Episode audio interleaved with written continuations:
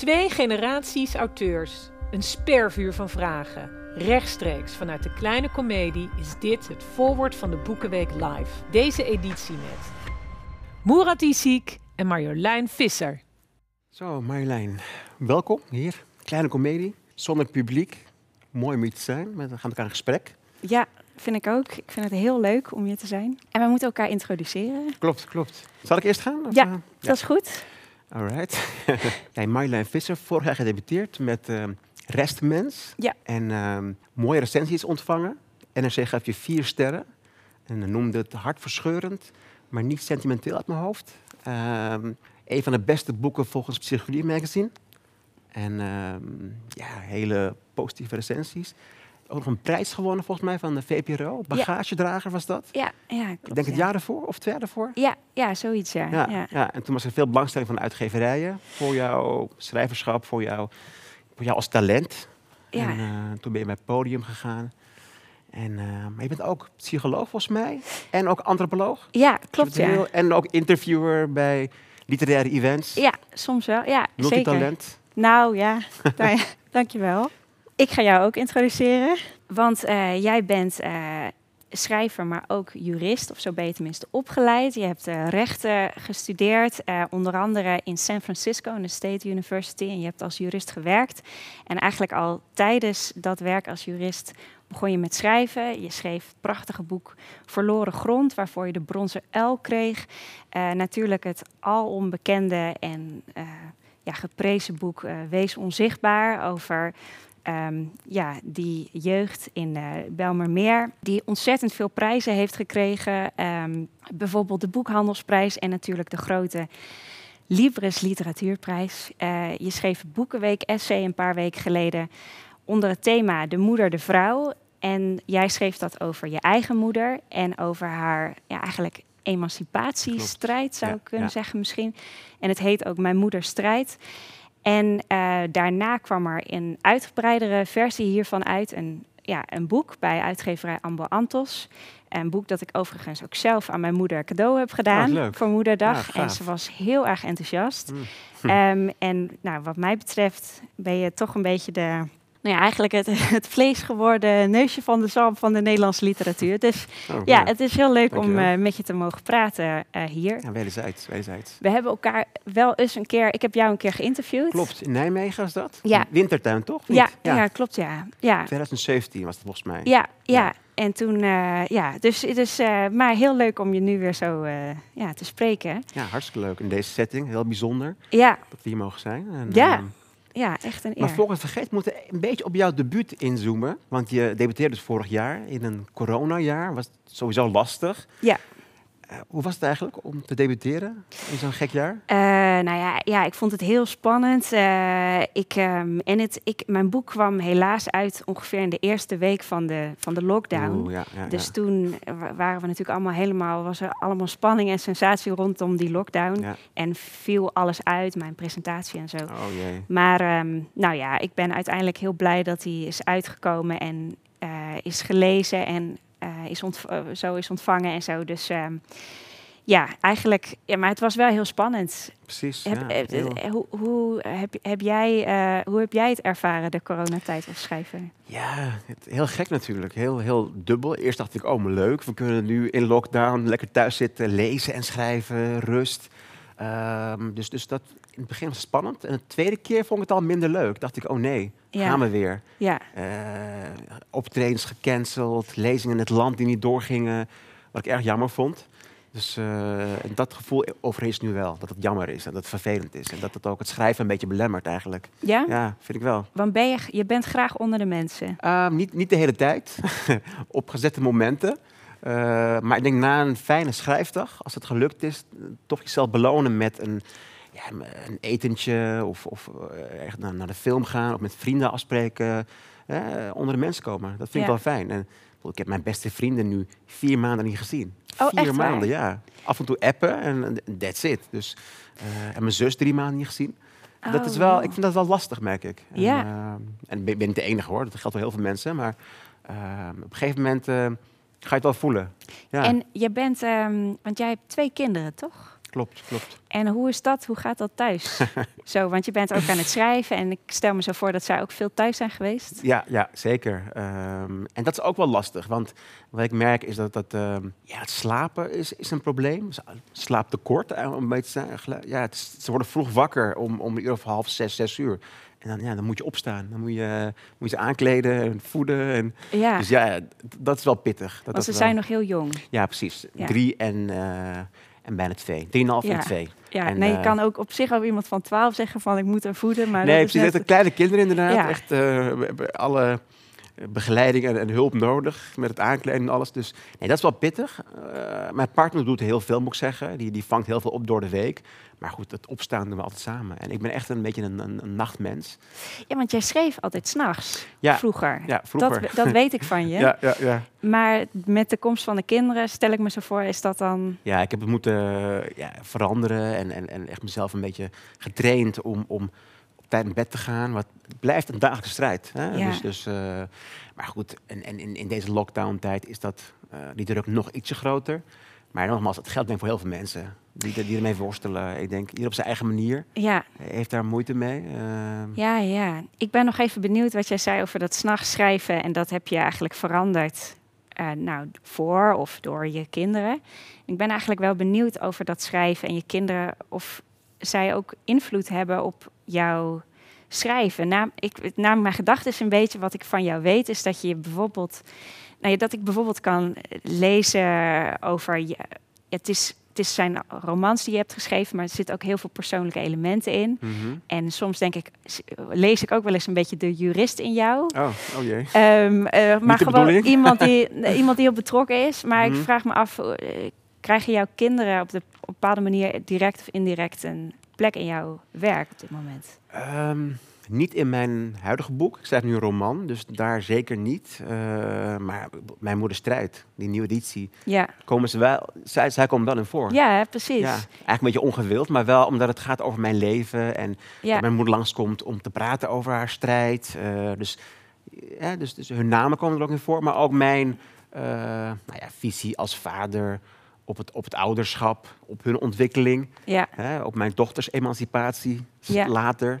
Komt, komt heel even aan, aan, aan bod. Ja. Uh, dus daar, dat wel in mijn non-fictie. Maar ik denk in mijn fictie, denk, het eigenlijk niet. Voor, Nee. Vooralsnog, uh, denk misschien als ze ouder zijn. Of als ik misschien meer memoirachtige boeken ga schrijven. Dus uh, nee, maar ik wil, ik wil ook wel laten zien dat ik ook uh, echt fictie bedrijf. Dat ik echt fictie schrijf ook. En niet alleen maar over mijn eigen leven vertel. Nee, maar het komende roman, ja. dat het nog meer het geval zal zijn. Dat ik nog meer die kant op ga. En dat mensen echt zien, oh ja, dit is wel echt fictie inderdaad. Dit is niet uh, zijn jeugd in de Bijlmer beschreven of Maar- meer van dat. Maar waarom, waarom eigenlijk niet? Want eh, daar heb je, dat is goed gegaan, dat, dat kan ja, je goed. Ja, maar ik ben ook iemand die heel veel, vooral veel verzint. Uh, Ja. Het, scheppen vind ik leuk. Het, het creëren van personages vind ik leuk. Ja. Uh, en, en, en iets laten Ja. ontstaan. Iets wat er niet was. Ja. Tot leven uh, wekken. Dus dat, dat, dat vind ik heel leuk. En uh, er zit ook veel meer fictie in Wees Onzichtbaar dan mensen ook zich realiseren. Het is Ja, echt, uh, het allergrootste deel is ook gewoon fictie. En al die personages hebben ook nooit bestaan. Maar dat wordt een beetje onderschat. Of mensen denken van, oh ja, het is jouw leven, hè? Oh, wat zwaar allemaal. Dus, nou uh, ja, ik zag een interview van jou met Jeroen Pauw, geloof ik, die echt vroeg doorvroeg of op dat wat er waar of ja, niet waar het was. ging alleen maar daarover eigenlijk. Vind je dat dan vervelend? Ja, dat is jammer, want dan gaat het niet over het boek, het gaat niet over het verhaal, maar oh ja, dat is waar gebeurd. Dat is jouw leven, hè? Echt een soort Ja, van ja, ja. kruis voor, zeg het, zeg het, het is waar gebeurd. Dat was een Ja. beetje vermoeiend, maar uh, ja, en de interviews daarna was het wel iets minder hoor. Maar dat was wel, ik, ik vond het zelf wel vervelend, ja. Ja, Dat het alleen maar daarover ging. Ja. Want dit is al waar gebeurd. Ja. En, en, en jij zegt van uh, ik, ik fantaseer graag en veel en dat wil ik ook, dat doe ik al heel veel in mijn werk en misschien ga ik, wil ik dat nog wel meer doen. Doe je dat ook um, in je eigen leven wel? Dat je, ik, ik, ik, zag toevallig een documentaire van Annie M. G. Schmid uh, deze week en die zei ja, ik overdrijf graag, ik vertel graag met veel jeu verhalen mm, aan mensen. Mm. Doe jij dat ook of ben jij in je, je echte leven heel erg op de feiten. nou, ik moet zeggen, mijn echte leven, ik ben heel lang iemand geweest in het echte leven die vooral luisterde. Die, die, die uh, vragen stelde ook. En, en, en nieuwsgierig was, ook wel uh, bescheiden. Dat is wel langzaam aan veranderd. Mijn ego is iets gegroeid, gelukkig.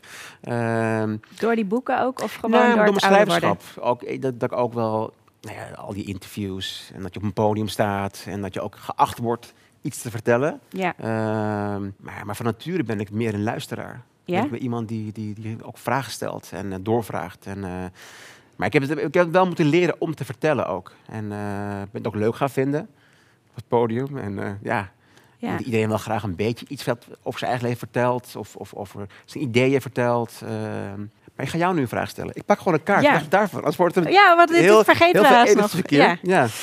Ja, wel een lastige vraag. De vraag is, van, van welk woord kun jij genieten? Van welk woord? Ja, Van welk woord? Misschien bij het schrijven of, of heb je lievelingswoord? Eh, nou ja. Ja, van welk woord kan ik genieten? Lastig, nou, hè? Ja, ja, ja, Nou, misschien, we- ik, eh, wat, ja, ik heb niet echt een, een woord, maar wel iets waar ik aan moet denken. Bijvoorbeeld de, nou, ja, een woord. Zal ik een andere vraag of niet? Nee, ik, ik, ik, ik ga het doen. Ik Ja. ga ervoor. nou, bijvoorbeeld mijn ouders, waar ik aan denk als ik denk, nou, daar word ik blij van, is bijvoorbeeld mijn ouders hebben een race tandem, dus Mhm. een tandem, maar ook een racefiets. En eh, daar heb ik, eh, mijn ouders wonen in Friesland, heb ik ook wel de Elfstedentocht op gefietst en zo. En dat Zo. soort dingen. Het is een heel specifiek woord, maar als ik daaraan denk, denk ik van, yeah. Is het een Fries woord? En nee, en, ehm, het is een heel specifiek. eh, ja, en in, het is echt heel erg in Friesland dat de race tandem eh, veel wordt gebruikt. Maar ehm, nou, dat is wel iets waar- waaraan ik denk van Heel goed. leuk, eh, niet nadenken, eh, gewoon lekker vrijheid, één met moedertje natuur. Precies. Oeh, waar zou je niet over kunnen schrijven? Oh, daar zou ik niet over kunnen schrijven. In principe overal over, denk ik. Vooral als het fictie is. Ja, Dan kun je achter verbergen natuurlijk. Maar ik denk als ik een non-fictie zou schrijven... ehm, misschien over seks. Maar dan vooral als je zelf als, als acteur of als personage wordt opgevoerd in zo'n scène... zou ik het denk ik lastiger vinden. over Eh, seks zeg je? Ja, seks, ja, precies. Ja. Waar, want Dat, dat komt dan dichtbij. Dan wordt het heel persoonlijk, denk ik. Mhm. Ehm, en dan, ja, schaamtegevoelens die dan opkomen, denk ik. Maar je zou ook kunnen denken, hè, juist in je, misschien in je privéleven of, of nu zou je daar niet zo snel over praten, maar in Mhm. een boek kan je dan lekker je fantasie. Ja, bij fictie wel, bij fictie. Maar als het dan non-fictie is, eh Ja, ja. memoirachtig. Ja, ik lees nu heel veel memoirs. Dat, ik Ja, echt, ja, dat ja. genre ben ik nu heel erg mee bezig. Eh, Wil je dat zelf Vivian ook gaan Gornick. schrijven? Nou, weet ik niet, weet ik niet. Ik, ik vind het wel heel direct. Het is een hele directe stijl. Het Ja. is heel erg ehm, rauw ook wel. Heel erg over, vaak over eenzaamheid, depressies. Eh, die thema's spreken me wel aan, in deze tijd. Ja, En, en, maar om zelf te doen, niet per se hoor. Nee, nee. Maar als ik het zou doen, lijkt me dat lastig. Een, een seksscène in non-fictie. Ja. dan kunnen we van jou geen, eh geen seksscène ik, mag ik verwachten. terugkaatsen? Waar zou je niet over kunnen schrijven? Eh, ik zou, nou, ik denk misschien ook wel seks in mijn echte leven. Precies hetzelfde. Memoires zou ik dan misschien, ja, nee, ja, nee, dat vind ik, dat lijkt me ook wel. Hmm. Misschien nog wel meer, maar dit lijkt me, ja, dit lijkt me ook wel. Alright. Ben je positief over de toekomst? Nou, ik ben iemand bij wie het glas altijd half vol is. Ik ben wel een positief mens, altijd wel optimistisch. Ja.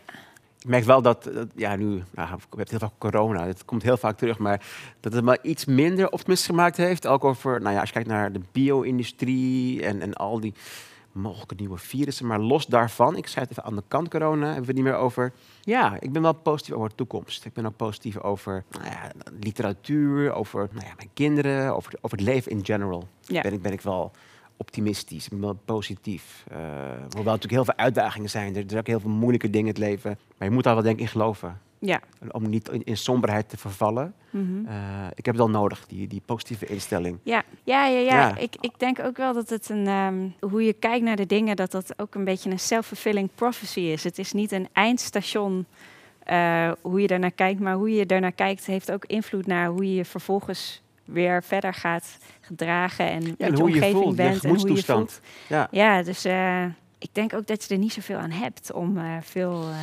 Nee, dat, eh, contraproductief. maar ja, ik, Je het, het het is misschien ook pech of geluk he- hebben, denk ik ook wel eens. Dat sommige mensen. Ik ben ook vrij positief gestemd, maar misschien is het ook wel ehm, met dat je toch geboren bent met eh, engelen aan je bed op een bepaalde manier. Ik heb als Ja. psycholoog ook wel eens mensen ontmoet dat ik dacht, ja, nou kan ik wel zeggen, hè, wees optimistisch. Want omdat ik dus zelf ook een beetje zo naar het leven kijk. Maar dan denk ik ook weer van, ja, vraag ik me dat soms af. Kan ik dat Want je hebt als psycholoog eh, ook te maken met asielzoekers. Je doet Ja, ook, klopt, geeft ook ja. schrijfcursussen aan asielzoekers volgens mij. Ja, klopt, ja. Dat lijkt me heel bijzonder.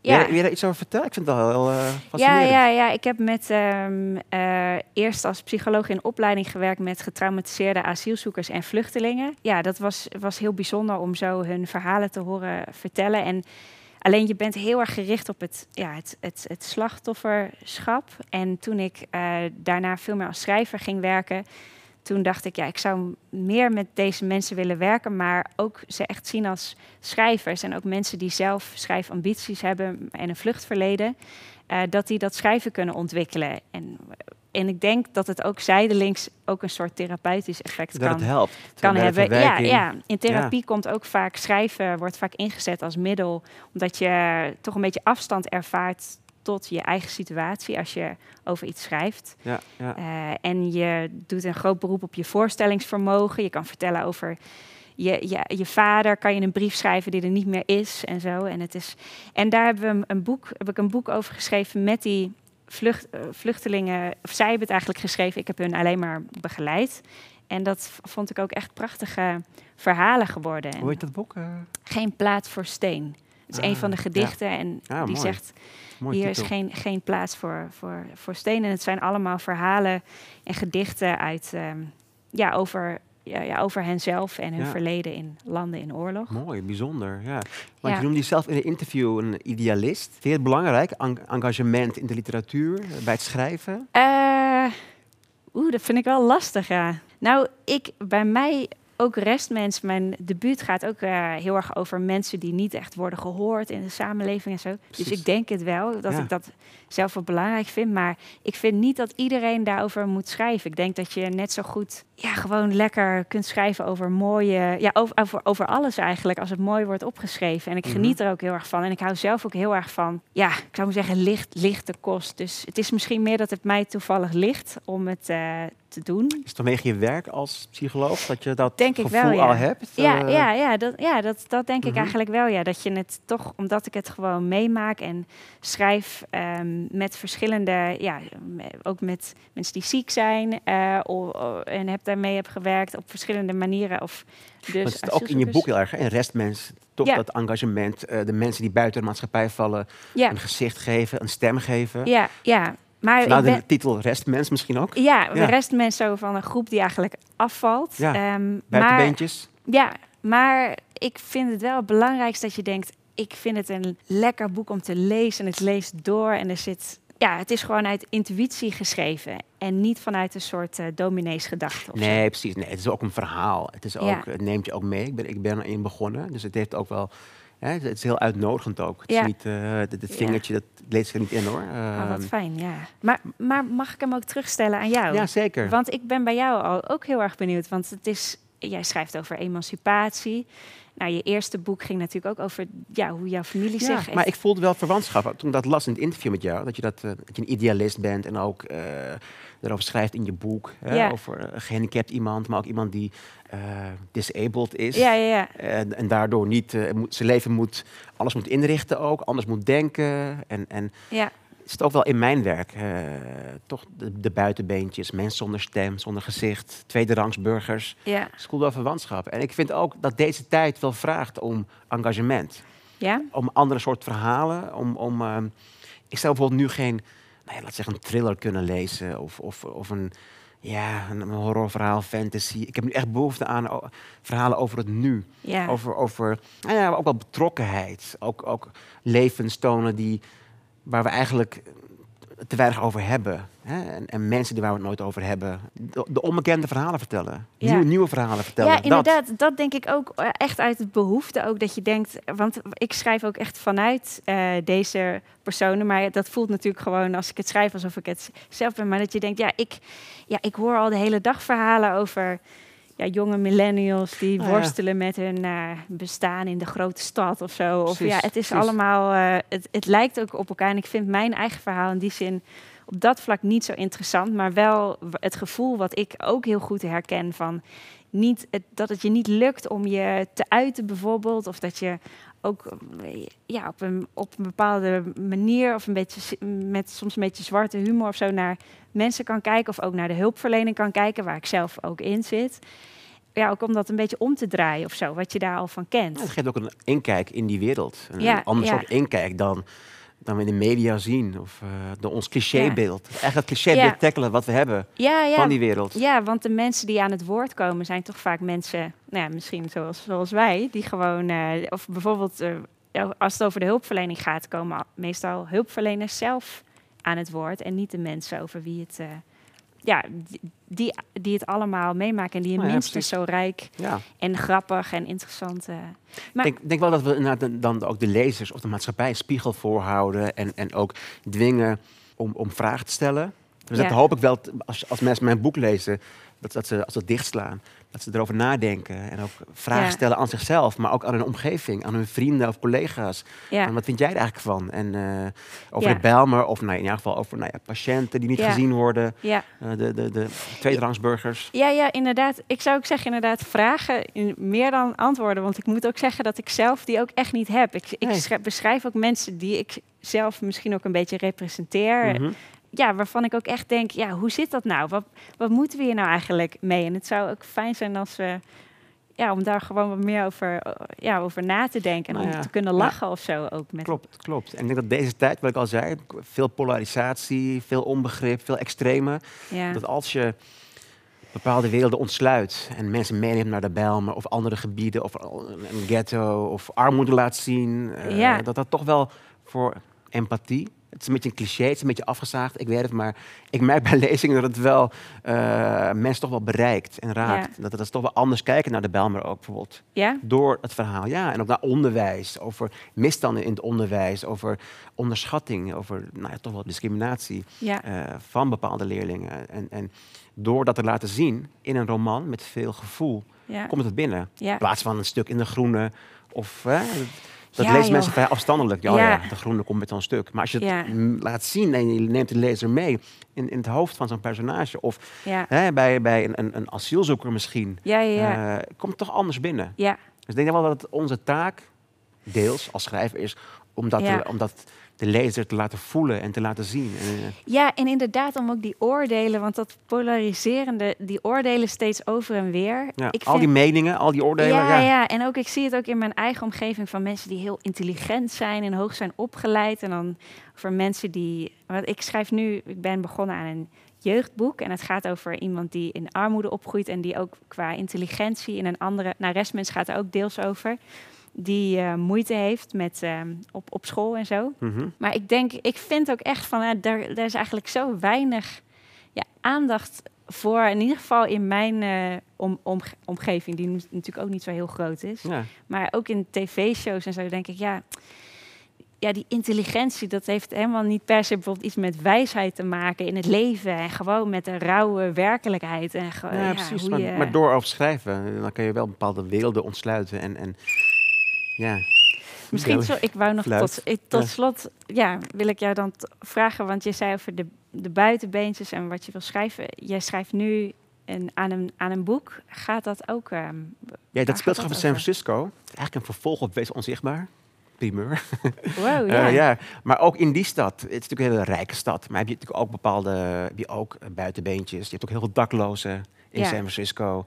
En je hebt, je hebt de haves en de have-nots. En, en mensen die eigenlijk de stad moeten ontvluchten omdat de, de huren te hoog zijn.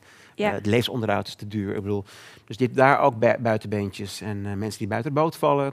Ja, en, en die laat ik ook zien. En, en want je hebt zelf ook in San Francisco gewoond. Heb je daar, haal je daar dingen uit uit die tijd? Zeker, ja. Het was in 2001, dus ja, uh, eh, 9-11, maar ook andere dingen hoor. Ook uh, hoe ik me toen voelde als begin twintiger. En um, een hele andere tijd. Uh, en, en dat gevoel haal ik wel terug. Ja. En, en, en ik kan me heel goed verplaatsen in iemand van 24. In, een nieuwe eeuw, zeg maar, 2001, uh, 21ste eeuw. Heel veel veranderingen, spannende tijd. Uh, dus ik, ik, kan me heel goed verplaatsen in, in tijd nog. Ik weet nog heel goed hoe het was. En waarom San Francisco en niet Nederland? Is dat omdat je daar toen ook zelf woonde. Ja, maar ik, ik vroeg me af, waar wil ik over schrijven nu? Ik heb natuurlijk Turkije gehad in Grond, De Bijlmer, Wees Onzichtbaar. Ik wil echt een ander decor hebben, een, een heel ander soort verhaal toch. Dus San Francisco, ook omdat ik van die stad hou. Ja. Er valt veel over te vertellen, eh, over de geschiedenis, over die stad, over die tijd en eh, de ontwikkeling van mijn hoofdpersoon.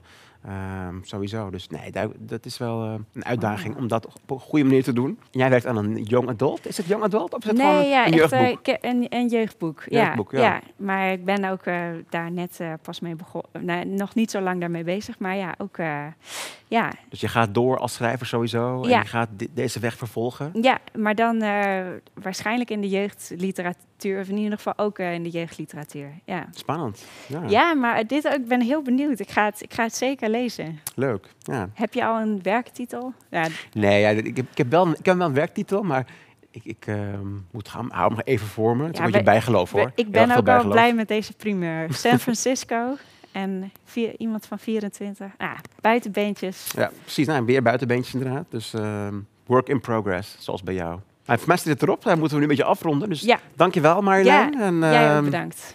Ja, we gaan even backstage volgens mij nu. Dus Ja. eh, zit Ja. erop. Thanks. Dankjewel.